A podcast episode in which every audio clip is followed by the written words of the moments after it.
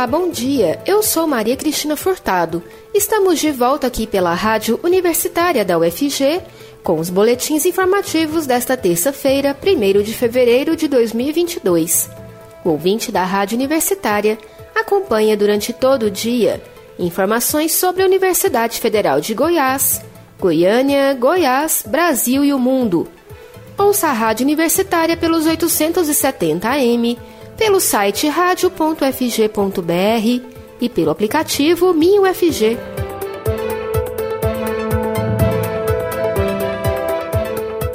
O governo estadual suspendeu nesta segunda-feira a testagem que estava sendo feita em 22 hospitais da rede. Ao longo de 12 dias, foram testadas 97.600 pessoas nos hospitais, sendo que 28.400 apresentaram resultado positivo para a Covid-19, o que equivale a uma positividade de 29,15%. Em Goiânia, a Prefeitura dará continuidade na testagem diária em três pontos diferentes. O intuito da testagem por antígeno na população é rastrear e monitorar casos positivos sintomáticos e assintomáticos, frente ao grande crescimento de casos.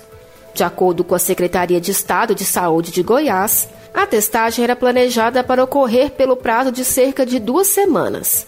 A pasta destacou que na última semana foram distribuídos, conforme pactuação da Comissão Intergestores Bipartite, 572 mil testes rápidos de antígeno aos municípios goianos, que continuarão testando os pacientes que procurarem os serviços. Em Goiânia, a testagem ampliada continua ocorrendo todos os dias em três postos diferentes, sendo um deles drive-thru. Hoje, as tendas estão montadas na Praça da Lagoa, no Parque Industrial João Brás, e no Parque Leolídio de Ramos Caiado, no setor Goiânia 2. O drive-thru ocorre no Sesc Faz Salville. Para fazer o teste, exceto no drive-thru, é necessário realizar o agendamento no site da Prefeitura e apresentar comprovante de endereço.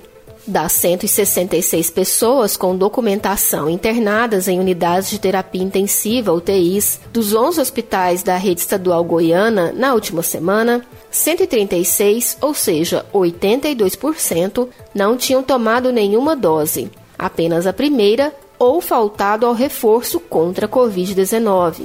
Os dados são da Secretaria de Estado de Saúde de Goiás. Apenas 30 internados, 18%, já tinham completado o esquema vacinal contra a doença e tomado a dose de reforço. Havia ainda outras 34 pessoas internadas sem CPF. Por isso, não foi possível verificar se já tinham sido imunizadas contra a Covid-19. Portaria que exige comprovação da vacina na UFG deve ser amplamente divulgada ainda esta semana, diz reitora Angelita Pereira de Lima. Ela falou com a jornalista Ana Flávia Pereira durante o programa Boa Semana UFG. A reportagem é do jornalista Delfino Neto. A reitora Angelita Pereira de Lima, da UFG, falou durante o programa Boa Semana UFG desta segunda-feira sobre a portaria que vai exigir a comprovação da vacinação para todos os integrantes da comunidade acadêmica, sejam alunos, professores, servidores e funcionários terceirizados da universidade. Ela conta que a Universidade Federal de Goiás tem pressa na divulgação desta portaria, que já está pronta, faltando apenas detalhes, por se tratar de questões relacionadas aos direitos trabalhistas, mas alertou que a principal função da universidade não é punir, mas sim educar e orientar, uma vez que, segundo suas próprias palavras, observa-se que muitas pessoas que têm o quadro de saúde agravado pela doença nesta nova variante da Covid-19 é composto por pessoas não vacinadas. A reitora da UFG conversou com a jornalista Ana Flávia Pereira. Vamos ouvir. Professor, e sobre o passaporte vacinal, né? Porque isso está dando tanta polêmica também, né? Vocês conseguiram fazer, fechar, né? Essa, essa dire, essas diretrizes aí para cobrança do passaporte? É, na verdade a gente chama de comprovação, né? Que passaporte ele é, ele é um termo mais, mais é, fora da, da, digamos assim, da linguagem científica. A comprovação, né?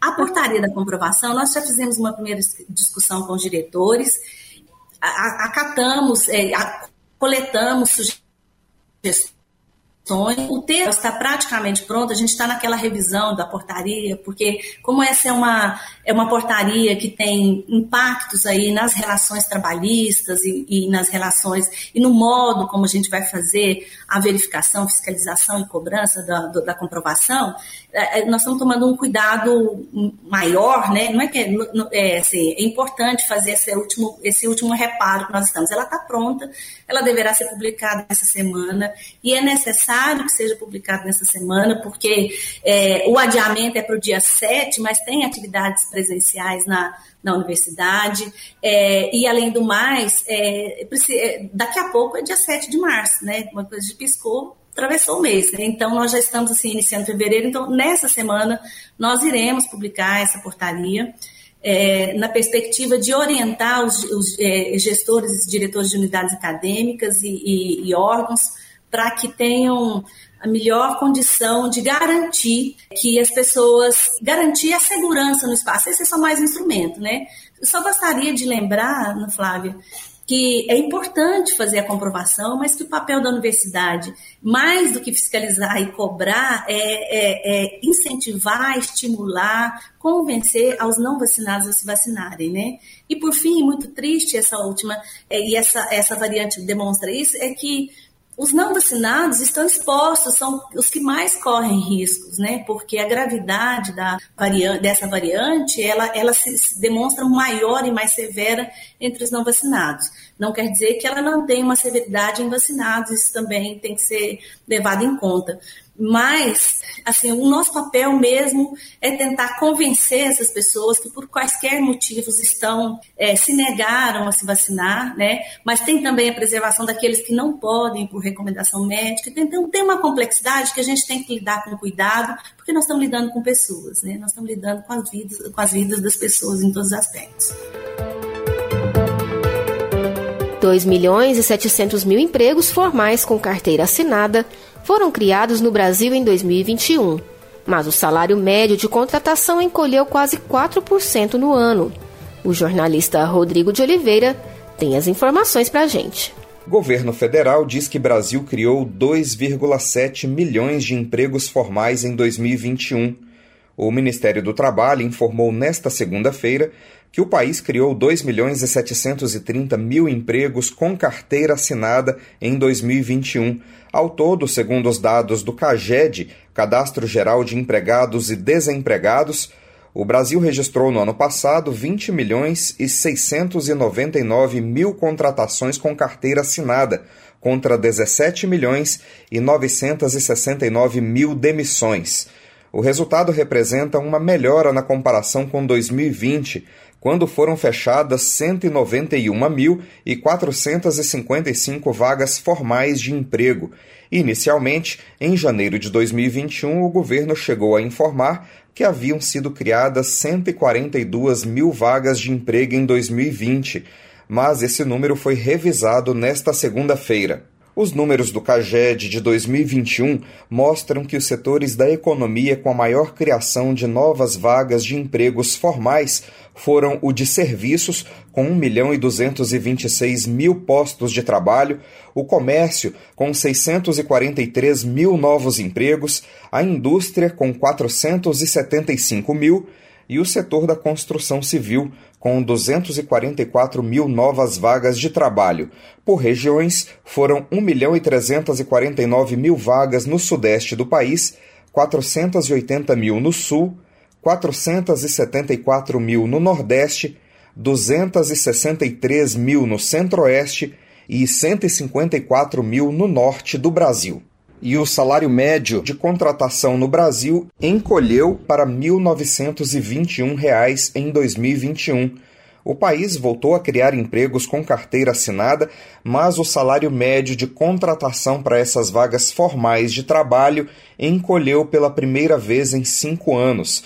Segundo os dados do Ministério do Trabalho e da Previdência, o salário médio real de admissão foi de R$ 1.921,19 no ano passado, contra R$ 2.000,26 em 2020, em valores corrigidos pelo INPC, Índice Nacional de Preços ao Consumidor.